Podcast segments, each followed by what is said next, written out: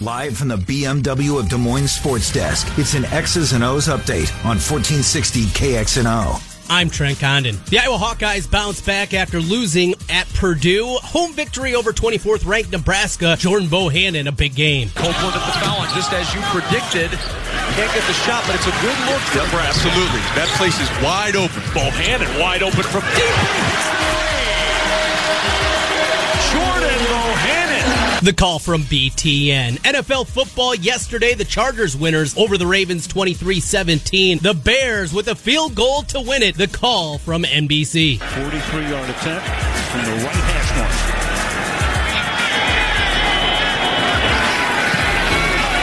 And oh, he hits the upright again. That's impossible. And tonight it's the national championship. Number one, Alabama. Number two, Clemson. KXNO in your pocket with iHeartRadio on your smartphone. This is Des Moines Sports Station, 1460 KXNO.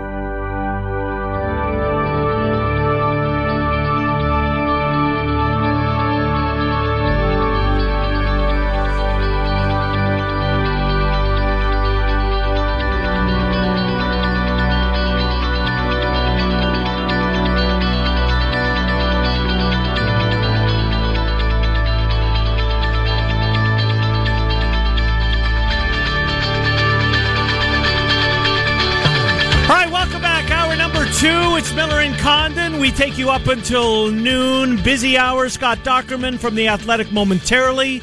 Inside the numbers, Jason Simbal will go to the desert CG Technology, get the latest on the championship game. Did Vegas win or lose on wild card weekend? And a look ahead to the divisionals. Then Bama Bob Trent and I will go around. Well, not around. We will uh, take a long look at the national championship game. He's Scott Dochterman. He too is a Bears fan. He's not over it. I bet he's not. No. So Dylan's uh, kind of over it. You're good.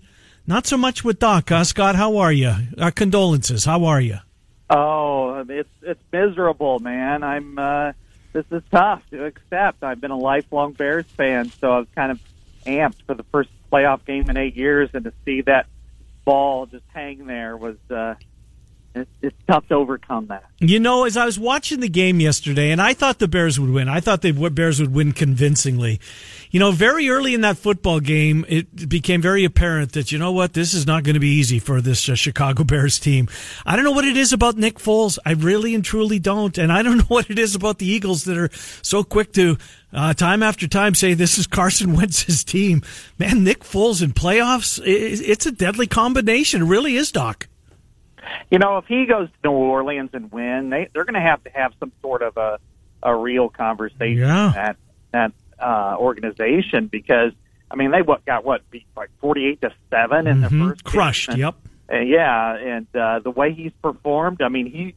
You know, who, who knows? They may not have won the Super Bowl last year if he was if it was Carson Wentz, and they may have uh, you know, this year, who knows if they even would have made the playoffs if Carson Wentz was there. Now, I think Carson Wentz has a terrific upside. Think he's going to be a great quarterback. He's certainly that way before his ACL, but but you can't discount what what Nick Foles is doing, and and he's had some pretty good years in the past. So uh, he's going to be a hot commodity on the market if, if they don't lock him up in Philadelphia and give him the job. Well, let's move away from uh, the bad news of Bears football and get into some bad news for Hawkeye fans. And their team, as Amani Hooker over the weekend uh, says, he's off to the NFL. Different than of course, what we had with Noah Fant, where he's projected to be a first, second rounder at the very least. Hooker, on the other hand, much more difficult to get a read where he sits, where he fits in at the NFL level. What are your thoughts on Hooker moving and certainly a big guy to replace as they move what they did schematically with him this season? Yeah, he's going to be a very difficult guy to replace. I mean, you know, and they've had to replace some really good ones over the years, but you know, the difference is that, you know, even, you know, Desmond King might have been the most difficult, but even so, Desmond played largely one position. He was a cornerback. Josh Jackson was a cornerback. You're talking about, you know, Amani Hooker who plays, you know, multiple mm-hmm. positions mm-hmm. and really within the same play. Uh, you know, he's he's an outside linebacker, but he's also a nickelback. He also covers the slot. He can cover anybody on the field. So um, you know, he's just kind of an integral player. And I think the statistic that shows up the most is that when he was in, uh, uh, you know, when he was just playing strong safety, Iowa only had two interceptions in the first four games. Since he moved over and Geno Stone took the field, you know, they had 18 more to finish second in the country. So he's going to be a very difficult guy to replace. As far as the next level goes, I think he's one of those guys that it's going to really it depends on who falls in love with him. Mm-hmm. You know, some defenses may not want him. Maybe they don't fit his their scheme. Other defenses will look at him and go, "Wow, this guy's exactly what we need." You know, a guy who could play, you know, multiple positions on each and every down. So, um, you know, his value is going to vary from team to team, but I think he's probably a top. You know, if not a, you know, he might end up in the third round with somebody and I think he's a starter and a long-time starter in the NFL. Uh, I'm with you, Doc. I'm going to be anxious to see where he ends up and, and when he goes. And we've still got two decisions that we're waiting on. Uh, Hockenson, of course, Anthony Nelson. Uh, the deadline is one week from today. Will uh, what what what do you anticipate? Will we know sooner rather than later on the other two? Who is really losing sleep of the two remaining as far as their decision? I have to think it's Anthony Nelson, although because uh, you see Hockenson, I think the Athletic, who you write for, the uh, mock at the Athletic I saw has him going 32nd uh, overall in the first round. Um, as far as Hockenson, I'm referring to. So when will we learn, and and whose decision at this point is the more difficult? I think I think it's difficult for both of them from a personal level. I mean, you know, if the roles were reversed, you know, in, in age, I mean, they're both juniors, but you know, Hockenson. Well, I mean, you know he's a junior in the classroom, he's a sophomore on the field, then I think it'd be an easy decision both ways. But you know, Hockett's still a young player, a young person, really enjoys his life at Iowa and still getting kind of into that. He's a small town Southern Iowa kid that you know, hey, this is the time of his life, and college usually is. So I think that's making it very difficult for him. I've kind of heard that it was it's kind of a heart versus head decision for him, and and as easy as it looks on paper to go to the NFL. You're a first round pick and all of that. You know, he's still got to kind of justify it to himself that, you know, that he knows that it's going to be a business from here on out and it's not going to be quite as much maybe fun in the personal life. And then, you know, Anthony Nelson has kind of a different, I, you know, serious uh, situation, and that is, you know, he's a fourth year junior. Um, you know, academically, he's, in perfect position. Uh, he's a, you know, really smart guy and uh, but you know he's position specific. I mean, he's not really a three four uh, defensive end or outside linebacker. He's more of a four three guy. And this this uh, draft has so many great defensive linemen that he might get pushed down, even though his talent might suggest that he's good enough to compete for a starting job. So um, I think they're both ways. You know, they're both uh, kind of you know in you know in that decision making process and uh, you know, Amani Hooker was the first one to step up. It could happen anytime. I mean, we saw that today with David Montgomery. You know, wouldn't surprise me if in five minutes we find out one of them declares. Or, uh, but I, I really don't know that they would want to take it all the way to the limit. Um, you know, because I, I think they want to be fair to the team as well, and because this is still kind of a recruiting time of year that they really need a chance to to replace them if if they have an opportunity to do so. Scott Dochterman joining us from the Athletic. It's Miller and Condon on KXNO. Uh, Doc, uh, over to basketball. Yesterday, a much needed victory. It was January 6th, but as close to a must win as you're going to have on January 6th in your mind? well put. Well, yeah, I kind of think so. I agree. And, you know, going 0, 0 for 3 right off the bat in the Big Ten, you know, really soured a lot of Iowa fans. And, and it's still pretty early in the year to get, you know, the, have that much angst. But I think what we've what makes it worse is that those issues that we've seen over the years continue to be an issue, and you know that is you know defense, uh, you know on the road not being competitive, and you know giving up late leads late and stuff. So even though this team was ranked, and even though this team you know is is once against some major opponents, it still seemed to struggle in those key areas. Now I would I would say you know because I've seen this over and over and over again that you don't quite panic yet because you know, the loss at Purdue, Purdue needed to win that game too, mm-hmm. and they were at home, mm-hmm. and uh, it was Tyler Trent, you know, night yep. and what have you. I mean, that, that was an emotional situation, and they're a tough matchup for Iowa, and, and that place is very difficult to win. I mean, it's it's comparable to Hilton, in my opinion, as one of the more difficult places in the country. So, um, you know, that that didn't surprise me that they got beaten and even blown out. But uh, the way that they came back and played a you know against a tough team, this was one of the more important games of the season because yeah, if they go 0 4, um, they're going to be in the doghouse with their fans first, and then the season they're going to start pointing fingers, and that could get you know spiral down a, a dark path. No, no doubt about it. Scott Dochterman from the Athletic. Doc, I want to bring up Jordan Bohannon, who had a big three right at the buzzer to end the first half, and then a couple of threes in the second half. Timing wise, couldn't have been bigger. Nebraska on both occasions seemed to be uh, making a little bit of a run here. Yet Bohannon, I think uh, maybe within five or maybe within four, whatever it was, made two huge threes uh, to really uh, you know stem that run and uh, and get Iowa moving forward again. Boy, he was big at crucial times yesterday.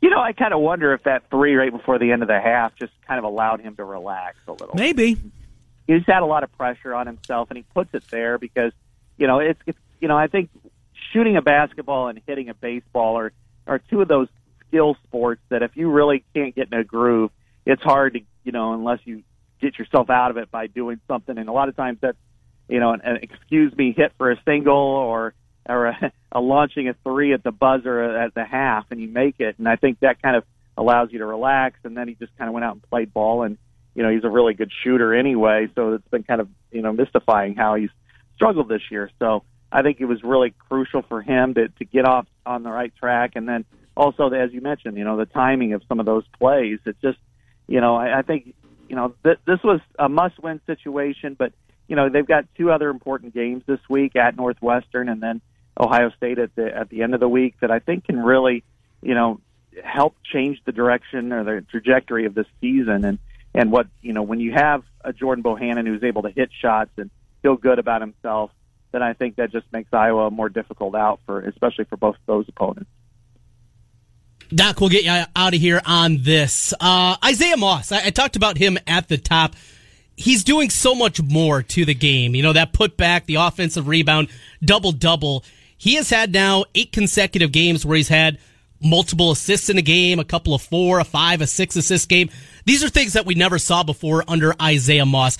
His development going forward, how big of an X factor can he be and maybe help this team get to the NCAA tournament? You know, Iowa needs a player who could do something with the ball uh, besides just shoot it from the outside. And and he's you know they, they've got you know Isaiah Moss is now in his fourth year with the program, three is you know on the floor, and and they need somebody like that. He's shown to be you know at times very uh, you know streaky. You know I think it you know Minnesota last year he was really good, and, and then a couple of games earlier this year, and then other times he kind of disappears and kind of goes on the bench and nobody knows what's going on. So I think in this situation it's really vital for him to be able to do all those things and help his game rather than just score. And I think it helps the team as well. So I think if you could get him and and Macy Daly playing a little bit better defense on the in the backcourt, I think this team has a chance to to to win those 50-50 games. And and so uh, you know a performance like what Isaiah was able to do yesterday, getting a double double for the first time in his career, was really important for him and it shows that there is growth. And you know, because at times you kind of wondered that about him if he's just a just a streaky scorer and that's it. But you know, if he could develop his all around game, that can really help Iowa moving forward. Oh, we have 20 seconds left, Doc. Who do you like tonight? I got got to go with Bama. I mean, I, I just wonder, you know, what is Nick Saban going to do to to try to confuse Trevor Lawrence? It might be tough. He's really good. Yes, but, he is. Um, yeah, I got to go with Bama. Good stuff. Thank you, Doc. We'll talk to you next Monday. All right. Thanks so much, guys. Yeah, appreciate Scott Dochterman for The Athletic. Highly recommend The Athletic. Check it out. Uh, Trent and I both subscribers. You're what, two ninety nine a month? Yeah, I got in at a perfect price. I have no idea. Four ninety nine for me. Woo! That's all right though. Well worth the money. It is. Uh, we'll take a time out. Speaking of money, we're going to go to the desert. Who got the money this week? Did the properties get it, or did the betters finally pick them off? We'll find out uh, the very latest on the championship game number, wild card, who won, who lost, divisional coming up. Jason Simbal, CG Technology, Miller and Condon till noon. It's 1460 KXNO. Sports radio in Iowa starts and ends right here. This is Des Moines Sports Station, 1460 KXNO. Hi, welcome back. Miller and Condon uh, with you for the next 40 minutes. We're here every Monday through Friday from 10 until noon talking sports with you and localizing as best as we possibly can. We're going to go to the desert momentarily off to Vegas. Jason Simbal, CG Technology.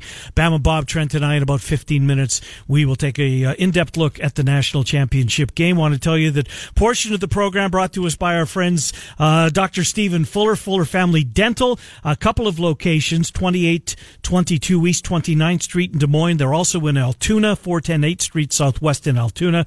So if you're new to the area or if it's time that, uh, you know what, you're just not happy with your dentist, you're shopping for a new dentist, Dr. Stephen Fuller, my dentist, you can find him at 2822 East 29th Street, Des Moines, also located in Altoona. So if you're new to that part of Polk County, Altoona, 410 8th Street Southwest in Altoona, uh, Dr. Stephen Fuller. Let's get Jason Simbal in here, shall we, as we head out to the desert? How'd they do this week? Did the betters win? Did the books win? The books normally do. Jason, Trenton, Ken, good to reconnect with you again. How are you? Yep, happy New Year, guys. I'm doing well, just kind of recovering from the weekend and looking forward to tonight's game. Yeah, indeed. Well, we'll get to that number in a minute. Let's go back. Let's go starting on Saturday. I have to assume you needed the Colts, that the Colts were a pretty popular money line play, I would assume. Wild card game number one. Did the betters get you or did you guys win? In that one, we did pretty good, but it was actually really, really great action on both teams. In fact, there was no scenario where we could lose in that game. That sounds crazy, but the, even with the action was so even. You know how you know how they always say if you get even action on both sides, the bookmakers will win the vig. Well, that was that game. Now they did bet the Colts money line quite a bit, and the majority of the bets were on the Colts, but the big bets were on the Texans. Uh, which evened us out. So that game was really, really good. There was really no bad scenario. In fact, because we do so well to the Colts in our futures, uh, the right team for us won that game. Hmm. Game number two, Saturday night. You got a national brand in the Cowboys. I'm sure that makes even more interest. So Sebastian Janikowski goes down. He's no longer available. They're, they're drop kicking. They're doing all kinds of different things with their incredible punter. But as they score the touchdown and then the decision comes to go for two, describe the scene. Even if you weren't in the book, I know how you know how the book probably was the decision to go for two there for Seattle. Well, I was in the book, and I'm going to tell you that I'll just say this: anything that could have went wrong in that game for the house went wrong, and in favor of the betters went right. So there was just very, very happy, and I'm going to explain why.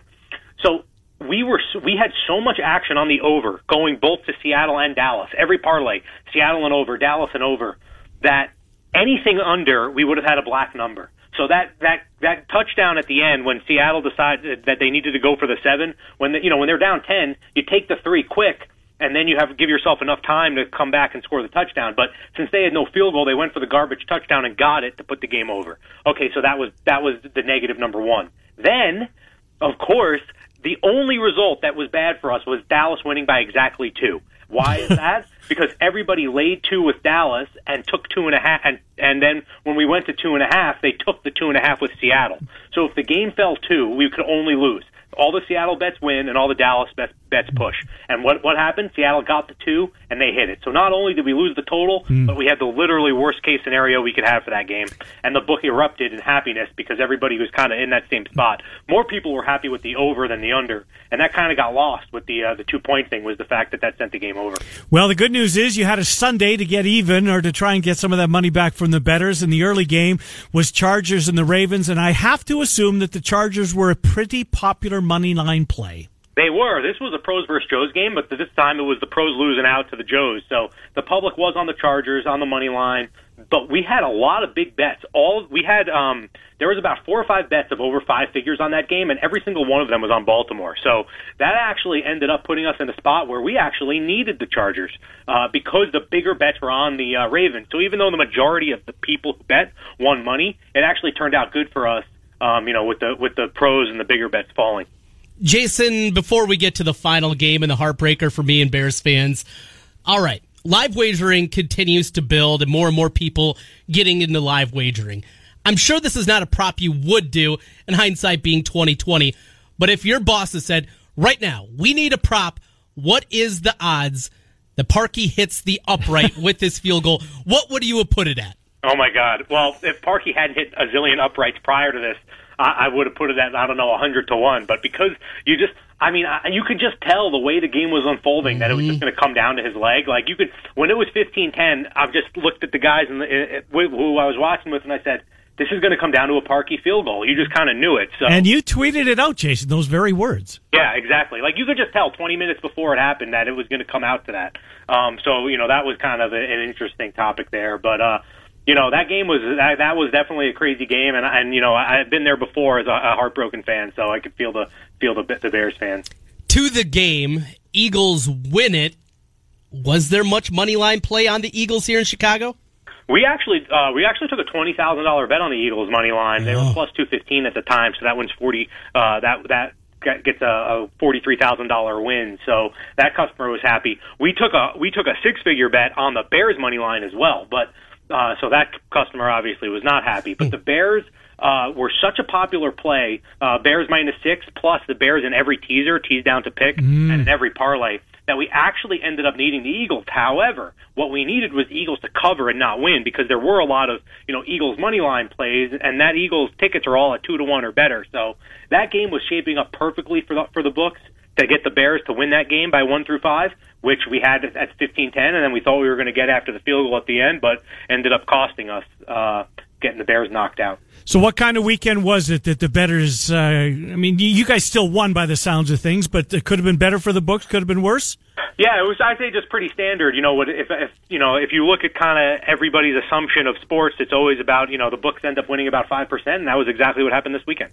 Opening lines are out now for the divisional round. Jason, anything jumping out? People running to the uh, windows to get any of these lines. Playoff time, boy, it feels like you guys have these lines so tight. Yeah, it does, and I think you know one of the things just to, to look at is Colts money line seems to be a very popular play this week, uh, and you can understand why. They look they they looked excellent last week against Houston. They've been arguably the best team in the league the second half of the year, and you have Andrew Luck going against the Chiefs, and while they haven't had Mahomes, you know about the Chiefs' playoff struggles and Andy Reid's playoff struggles. So it doesn't surprise me that the public likes the Colts there. They're taking the points, and they're taking them more so on the money line. Nine to one ticket count on the money line. The Colts are plus two hundred there. So, of these four games, that's what kind of what stands out to me the most pretty early on. Which game will be the uh, most popular as far as which game will do the biggest handle? Do you think of the four? Uh, I'm gonna say it'll probably it, it's gonna be. Uh, I'm gonna guess Eagles Saints. Uh, I would say Cowboys Rams a close second, but Eagles Saints just because it's in that last time spot. Um, you know, people are gonna everybody who's everybody who hasn't lost yet is going to bet it, and then everybody who lost in the previous three games is going to come back and bet it. So just because it's in the last time spot, I think that will end up being uh, the, the the highest bet game. Uh, national championship game tonight, by the way, before we run out of time. CG Technology at the Venetian, Palazzo, the Cosmopolitan, Hard Rock, Palm, Silverton, Tropicana, and headquartered out at the M. What are you seeing on the game tonight? Will this do a lot of play, do you think? Yeah, the handle's been really, really good so far. Again, remember this is kind of a dead Monday in Vegas, so it doesn't do incredible numbers, but it'll be good.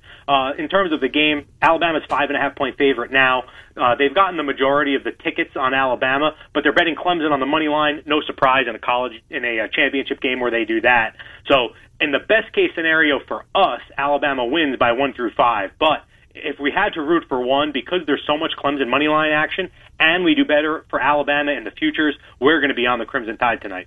Props. What do you have? Anything goofier? Is it, you know, your standard score first touchdown, score a touchdown, those types of things for the national championship? Yeah, we have we have some pretty. It's pretty standard. The one prop that people really really love is the alternate point spread. Clemson minus three and a half. If you want to bet Clemson minus three and a half, it's plus two eighty. A lot of people are choosing that route. So um, you know, if Clemson ends up winning the game, especially if they win by over a field goal, it's not going to be great for us. Last thing for you, Jason. Who got knocked out this weekend as far as futures that will really help you, and who's still alive that you're rooting against in the NFL? There are three teams that we did bad to, and we lost two of them this weekend. The Seahawks were one of them, and the Bears were one of them. Um, the other team we need to knock out is the Cowboys. There's a negative number to them. In terms of the two best teams for us, it's the Chiefs and the Colts. And since they play each other, we're going to be live with one of the better teams for us.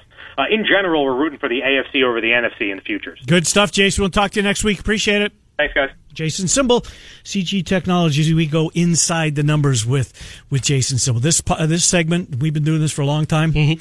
I think there's a whole bunch of radio shows around the country that are going to be adding this segment to their sports talk. We got menu. a little jump start on things. Yeah, I did. It's um, we will find out, I guess, whether that's going to if I was going to be a player uh, here in the foreseeable future. And I got to think that. Uh,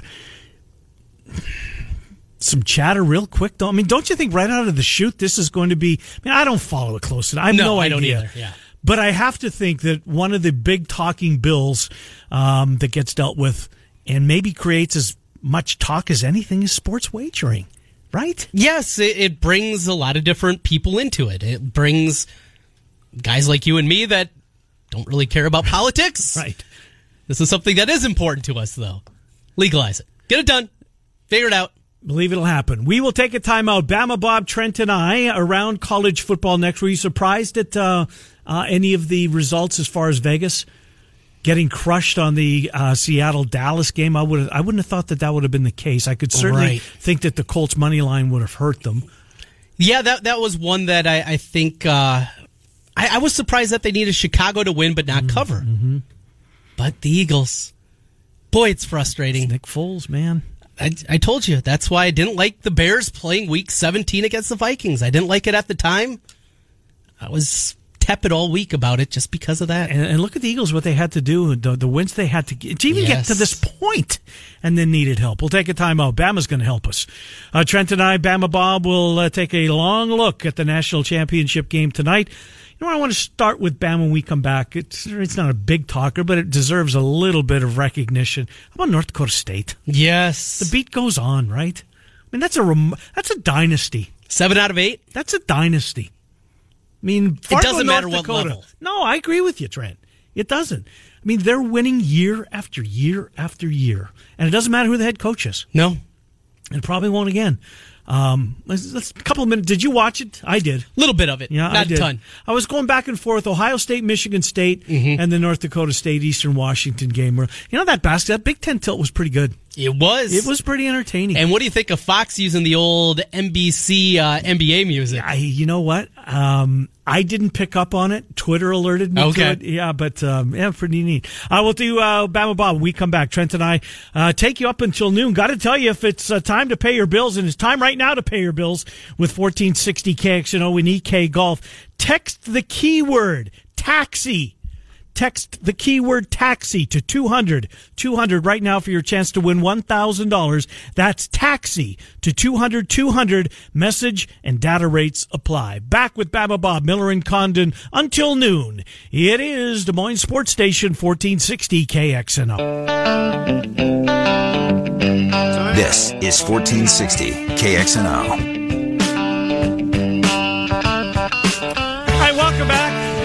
Condon take you till noon.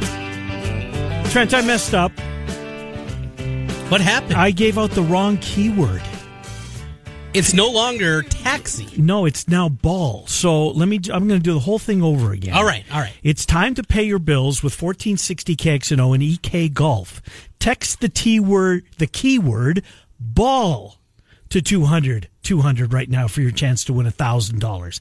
That's ball to 200 200. My apologies. Speaking of ball, they're going to play a little ball tonight. Santa Clara football national championship ilk. Bama joins us as we take a long look at that. Bama, good to talk to you. know, before we do that, um, I'm sure that if you had time, if you didn't have any, you know, family commitments on Saturday, uh, you were locked and loaded. At least spend some time watching uh, North Dakota State, and the beat goes on. Uh, Bama, that's a dynasty. It really and truly is. Seven out of eight. Uh, they're there seemingly year in and year out. Death taxes and the Bison uh, playing for another national championship, regardless of who the head coach is. That's a remarkable story, Bama. Yeah, it really is. Um, like you said, seven out of eight. And, you know, Ken, the thing to me is, you know, obviously they're known to the casual fan right now probably for Carson Wentz. I mean, you know, a lot of, you know, a lot of NFL fans, you know, quite frankly, aren't college fans, and they certainly aren't FCS fans. Uh, but they know who Carson Wentz was, and they know that he went to North Dakota State and the success he had with the Eagles and and that kind of thing. And but you, you go back and you look at the record, and it is just astounding. And they've beaten, you know, you, your area of the country, unfortunately, is quite familiar with them because they've knocked off Iowa, Iowa State, Minnesota uh, in the past. And you know the problem they're having is I looked out at their future schedules and they don't have a lot of FCS or FBS teams on that schedule. I mean, Oregon in 2020, Arizona in 2022, and Colorado in 2024. That's it. So they they're having a hard time getting you know games against FBS teams, Power Five in particular, and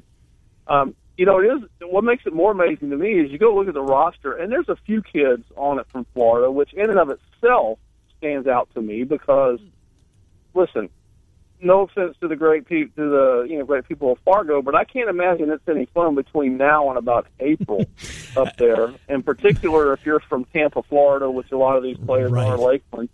But you go look at that roster, and it's it's a you know it's stacked with Minnesota, North Dakota, Wisconsin, South Dakota. Upper- South Dakota, a few in Iowa, Upper Midwest, you know, cold weather as you would expect. And it's not a big football factory. They have a couple of guys in the league, but it's not where, you know, you're just going to go and say, hey, you know, come up here and we'll get you into the league. It, it, it's just, it's just not that way. And so that to me makes it even more incredible what they're doing. Now, you know, an advantage that they have is the way the FCS playoff works is they get a lot of those games in Fargo and that in the dome that they play in up there. They I don't think they had to play a road game this year uh, in the playoffs. They didn't. and not even last year. They're always the number one or the number two, and they generally get to host those games. So that is an advantage. Uh, championship game, neutral site in Frisco, but you know, again, it, you start look at it seven out of eight years and the margin of victory, who they play. Um, they are just they are by far the standard uh, at that level, and, and it's amazing that they can do that uh, in a city, you know, like Fargo. Bama, let's uh, take a look at tonight. Another national championship, a different kind of national championship. Why are people getting so frustrated that Clemson and Alabama fans aren't traveling out there? I'm still watching. You're still watching. Why do people care about things like that? Well, it's just the narrative. I think they're so tired of Alabama for one, uh, and then I think they're getting tired of Alabama Clemson. So I mean, it's the fourth year in a row, third time that they're playing for the title. So they're they're they're tired of that. There's all that fatigue. Unless you live in my area of the country, or unless you're a true diehard college football fans, like two of them that I'm talking with now, um, people are tired of it. They just they want something new. They want something different. They don't like dynasty. They don't like uh, you know the same thing year in and year out. Now you know I happen to like it for obvious reasons, but even if I didn't, if I weren't a fan, I how can you not like this game? The previous two that they played for the title have just been fantastic football games. I mean, right down to the end. Uh, the semifinal wasn't so great last year, but so they're they're trying to make a big deal out of it as being, you know, oh everybody's tired of Alabama. They're certainly tired of the rematch and you know part four, whatever you want to call it. But the reality is, it was just an idiotic decision to put this game in Santa Clara. The, about the only way it would have worked is if you got USC in, um, you know, or because nobody else really, maybe Washington, but there's really no West Coast team that's really going to get there. You know, Texas would have brought some fans probably, or Oklahoma would have maybe brought more, but you know, I saw a thing, a, a piece here online um, that one of the local writers did, and he basically, and it was an average. Okay, so there's no real way to quantify it, but he basically took up if you this, and this is just the playoff now. You know, the the the since the playoff started, where you had the semifinal and the final game. If you're a fan and you lived in Birmingham, and you just did the average, you know, commute, whether it's a drive or a flight or whatever an Alabama fan would have spent close to fifty thousand dollars the last four years just going to the eight playoff games. Hmm. That's not counting SEC. That's not counting all your, you know, season tickets that they jack up and all that kind of stuff. That is just playoff games. So it's really hard to blame them for not going out there, especially when you have you know four night minimums at five, six, seven, eight hundred dollars a night, plane rides, traffic stinks um, all that kind of stuff. So you can't blame the fans really for not making a 3,000 mile trip, time off of work, all that kind of thing. Um, so, you know, maybe they'll, may, again, I've said it before, to me, this game should be played, you almost should play it in Dallas every year. Dallas, New Orleans, you know, one of those places, I mean, just where fans can get to. Uh, but I know they want to spread it out. Uh, hoping that they can generate more interest. But when they have a few empty seats tonight, I think it's going to be embarrassing. It'll be interesting to see if ESPN hypes or you know mentions that during the broadcast. My guess is they will not. Hmm. Bama, what's the key to this football game tonight? Uh, to, to, if I mean to me. I think it's disrupting and making Trevor Lawrence as uncomfortable as you possibly can. I think this is honestly, Bama. I think these two teams are dead even. I mean, they're both fourteen and zero. Both have playmakers. Um, I think Alabama may have more playmakers in the receiving corps. Ruggs and Jeudy are terrific players. Um, boy, I, I, I, think it's dead even. In fact, I'm going to take the five. If I was, I would take the five and a half points tonight. But if Alabama's going to win, how are they going to win? In the same cl- uh, question, if if Clemson is going to win, how will they win? Two things for Alabama. One is I think Dexter Lawrence being out is going to be huge. I mean, that is 340 pounds of immovable nasty right in the middle of that line. And I know his backup played well against Notre Dame. Uh, but this is a different animal. Alabama, one of the keys, everybody's overlooking Alabama's offensive line all year. I mean, that to me, we all get excited over Tua. We get excited over the receivers, as you mentioned, Ruggs and, and Smith and Jeudy and Waddle and a great tight end in Irv Smith and yeah. all the running backs, everything else. But that offensive line generally keeps Tua clean. And when they need to run, Ken, they can run. And you saw that against Georgia.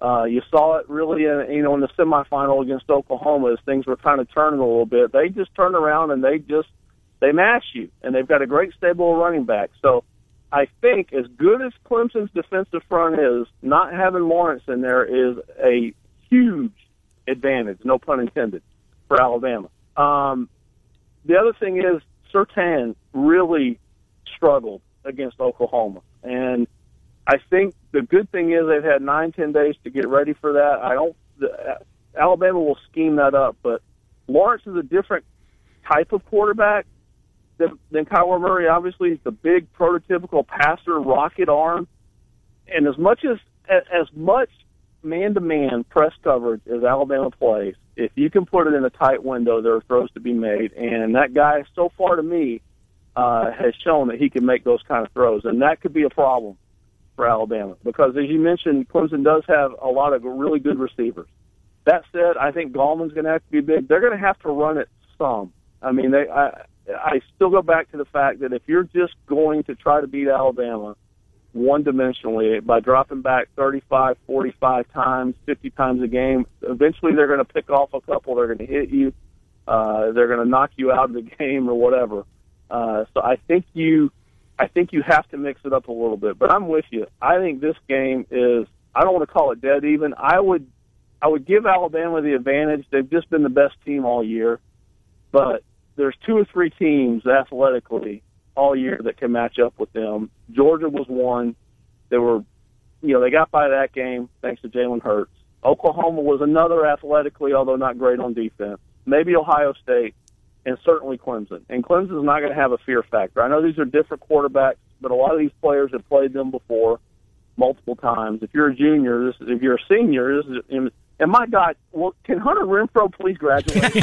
really? He has to be a ninth year senior. Bama, that's great. That that was my next question. I mean, the first oh the first God. two meetings he was unbelievable. I'm like, what is he? He's got to yeah. be coaching. There's no way this kid can still be playing, but he is. Bam, um, it, it, felt like they they schemed towards him last year. In that semifinal game, compared to yeah. what he did those first two years, do you see something happening again where they try to do a little bit something to keep Renfrow out of there? And you do that. The only problem is Justyn Ross is running one on one down the field. Boy, he makes big plays for Clemson. Yeah, that's the problem. I think last I think last year what helped them was Kelly Bryant just really not yeah. being a passer. I mean, yep. you you looked at it the two years before, and you had Deshaun Watson and who's you know we we know what he did in college, and even though he struggled yesterday with the Texans, and he's still an NFL quarterback, he's starting in the NFL. Uh, and this year, of course, you have Lawrence. Now, again, inexperience. I don't know. To me, that's probably almost a benefit to him. I just look at him, and he does not seem rattled. He seems unflappable. But I think you're right. I think they took away Renfrow a little bit last year. I don't think you can do that this year. And he's a guy. You talk about Keys I could see him coming up with some big, you know, third and thirteen, you know, third and nine catches uh, to to extend drives. You know, you get in the you know first and goal, and you stack up the run and you're covering these big guys and you know out there and all of a sudden here he comes in the slot and just I mean he's just a pest. But he's a great route runner. He's got great hands. Uh, you know, so to me, I think he's a guy that can have a big game tonight because they I think they will try to prevent the deep plays.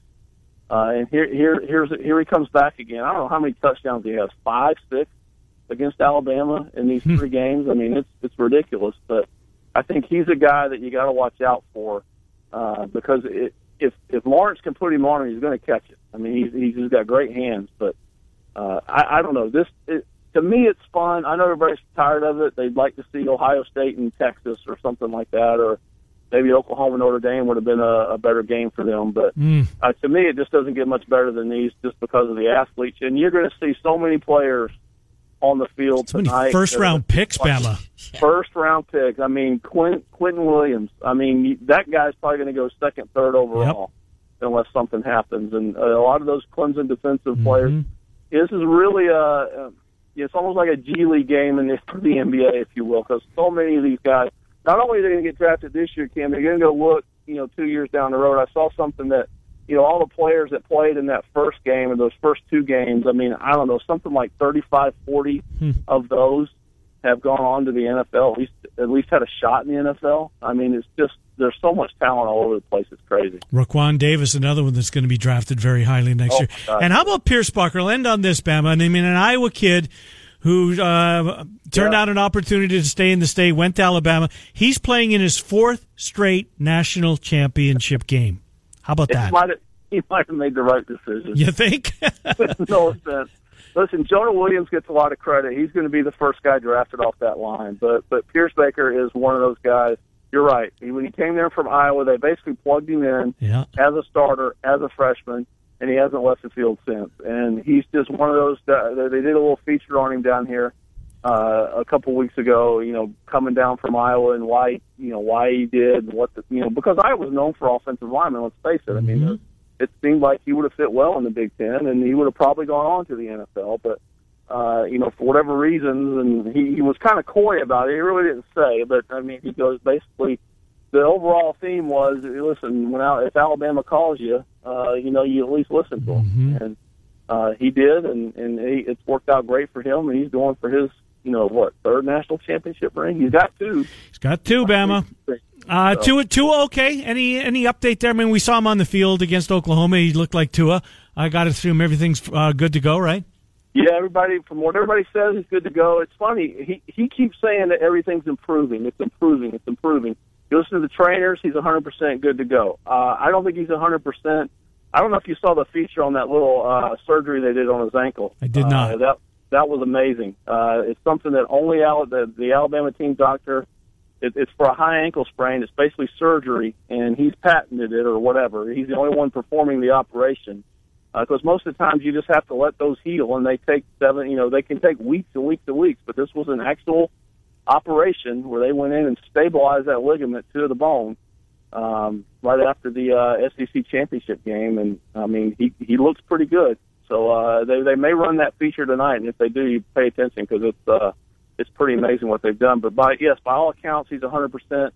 He looked really good against Oklahoma. They're facing a better defense tonight, but uh, he he didn't look, he did not look like himself against Georgia, and he until he was hurt. He looked much better against Oklahoma, and, and as far as I know, from what everybody is saying, uh, he's 100 percent. Bama, if Alabama does win this game and wins it by, say, a couple scores, it'll be, I think, considered the best Alabama team under Nick Saban at 15 and 0. Where would it fall in the pantheon of great college teams ever? I think you'd have to be up there. I mean, you know, 95 Nebraska to me is one. Uh, one of those great, I can't remember the exact year, uh, 87, 88 Miami, one of those great teams.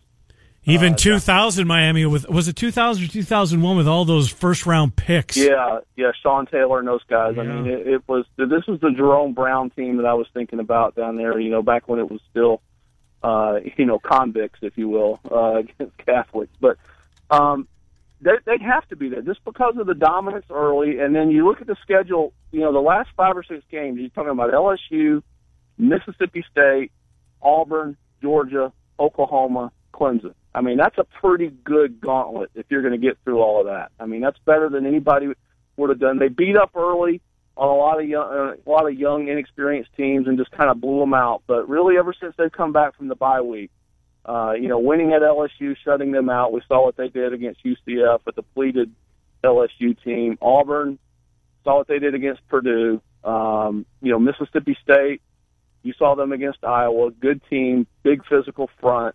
Georgia, we know about, probably should have been a playoff team. Uh, you can make that argument if you want. And then Oklahoma with the Heisman Trophy winner and and the highest scoring offense in the country, what they did last week. And so now you now you got Clemson. So I don't know if they can finish it. I really don't. And because you look at it, and those last that's six out of seven weeks. You throw the Citadel in there, and I mean, my goodness, that that is a gauntlet. And if if they get through that, coupled with how dominant they were, they got to be in consideration for the best ever, in my opinion. Uh, you know, top three, top four, certainly. Nobody's ever gone 15 and 0. Somebody's going to go 15 and 0 tonight. Could be Clemson, uh, but if it's Alabama, I think you're to you're to start talking about them. And plus, it would be Saban seventh, which would put him ahead of Bear Bryant. As crazy as that sounds, uh, it would be six in ten years. Nobody's ever done that. Uh, so yeah, you would you would have to start talking about not only the greatest dynasty the sports scene, but you know 15 to 0 against a lot of great teams, uh, you know, you have to put them in the conversation. Good stuff, Bama. We'll recap it tomorrow, okay? Can't wait, guys. Take care. Good to talk to you. Enjoy the football game. Bama Bob going uh, with an in-depth look at tonight's championship game. Now, scheduled for seven. Is that accurate? That's not tuned in at seven. We'll kick at seven thirty. Is it? Probably. Right. Nah, I think they're going to go early. Not early. Right at seven. I'm not sure. Right seven oh five. Yeah, I hope so. That uh, gets it over at 10.30, 11.30 in the East. Not that we care about those people. No, not at stay all. up there, but uh, um, yeah, we'll see. So, I mean, I came in today, Trent, thinking Clemson. Yeah. Still thinking Clemson. I like what Jason Simbal told us in regards to lay the three and a half and get plus. Oh yeah, plus that yeah that plus two thirty. That, uh, that prop that they've got out there, right? Um, boy, oh boy, there's so many playmakers on both sides of the football. Both sides of the football. Etienne for Clemson. He can run the ball. Yeah, he needs he needs to have a big game. They can't rely on Trevor Lawrence just dropping back and Right. throwing. Etienne needs to run the football. Easier said than done against Alabama. They're the two best teams. Yes, The two best teams. there's a huge gap. It's massive. How bad is this for college football? It's not. It's not. I don't think it is. I mean, these are the two best teams. Now, we I hope somebody gets better. Um, maybe Fields will make that difference at Ohio State. A couple of years from now, Nebraska will be in this. They're thing. 12 and one. You didn't even hear that, did you? Uh, you didn't even hear what I said, did you? Fields No. at Ohio State. I said in a couple of years, Nebraska will be in this thing. Oh, jeez. Um, Have you been talking to Sip again? I have. He's coming on this week, and that's not what we were Oh, talking about. That's that's not what it was about. And I was I was being Your, facetious. your guys' is Nebraska love knows no Uh, bounds. Murph and Andy at two. The Fanatics are at G-Migs today uh, in Valley Junction. Uh, and then, of course, the Morning Rush will recap the game tomorrow morning before Trent and I have a go at it tomorrow with 10. Colin Cowherd's coming up. Next local programming comes your way in just two mere hours. Murph and Andy. And then the Fanatics. Trent and I are glad to be here with you on Des Moines Sports Station 1460 KXNO. Zubin Mehenti from ESPN uh, leads the guest list tomorrow. Hope you can join us. If you missed it, you can listen to the podcast, KXNO.com. Talk to you tomorrow.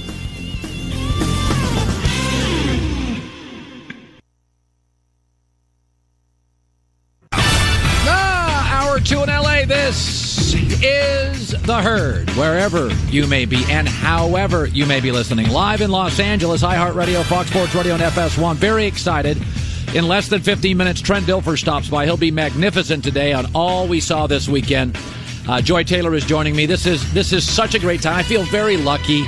You know, not everybody gets to do what they always wanted to do in life, and this is what I always wanted to do in life and which is talk sports. But to be able to talk sports about my favorite sport, by the way, the ratings this weekend were gigantic All great games. because the games were great. Even the Indianapolis Houston game got a little interesting in the final seven, eight minutes.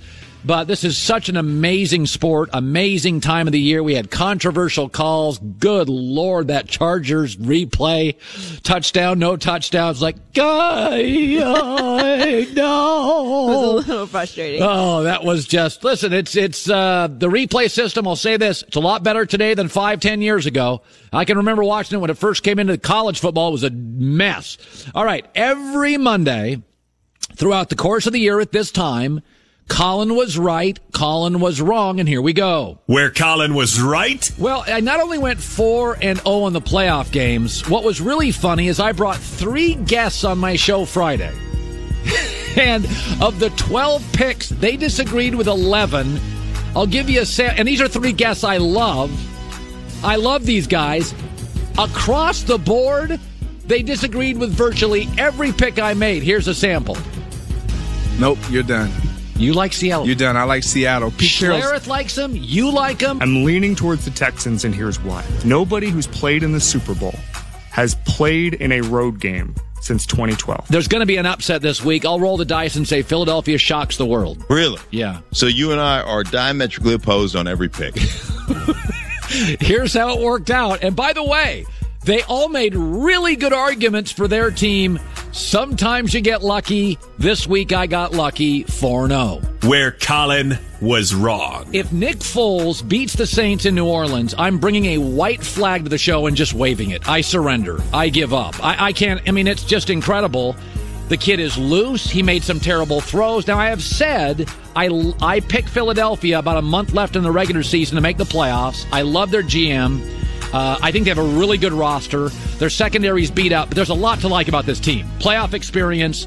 Um, but Nick Foles is remarkable. I watched him in college. He wasn't the best college quarterback in his own conference. He's every source I've ever had has said he's a really, really, really high end backup. But he is now four zero in the playoffs, ten and two as a starter in Philadelphia. And I, the thing I like about him in these late game situations, he is completely composed. He is not rattled in the least. And I almost think that's sort of a DNA thing. Either you're anxious or you're not anxious. I mean, he he made all the plays on that last drive. There is Carson Wentz could not have been any better on that last drive. You can't even deny that. Where Colin was right? The rest of the world was freaking out after that Monday night game between the Rams and the Chiefs. Oh, there's too much offense. It looks like Canadian football. It's the Big 12. I said, take a deep breath. Wait until late December and early January. The weather's going to change. Defenses will figure it out. Some of the offensive players will get hurt.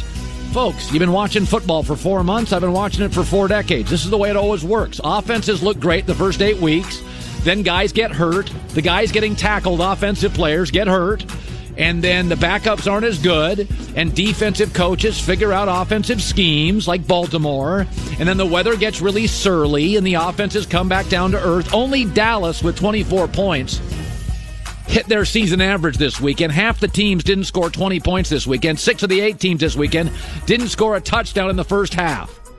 This is why you keep tweaking the rules to help offense because over the course of a season, it gets really, really hard to score in the NFL. Where Colin was wrong. There has never been an NBA team that I have missed more than the Minnesota Timberwolves. They fired their coach, Tom Thibodeau.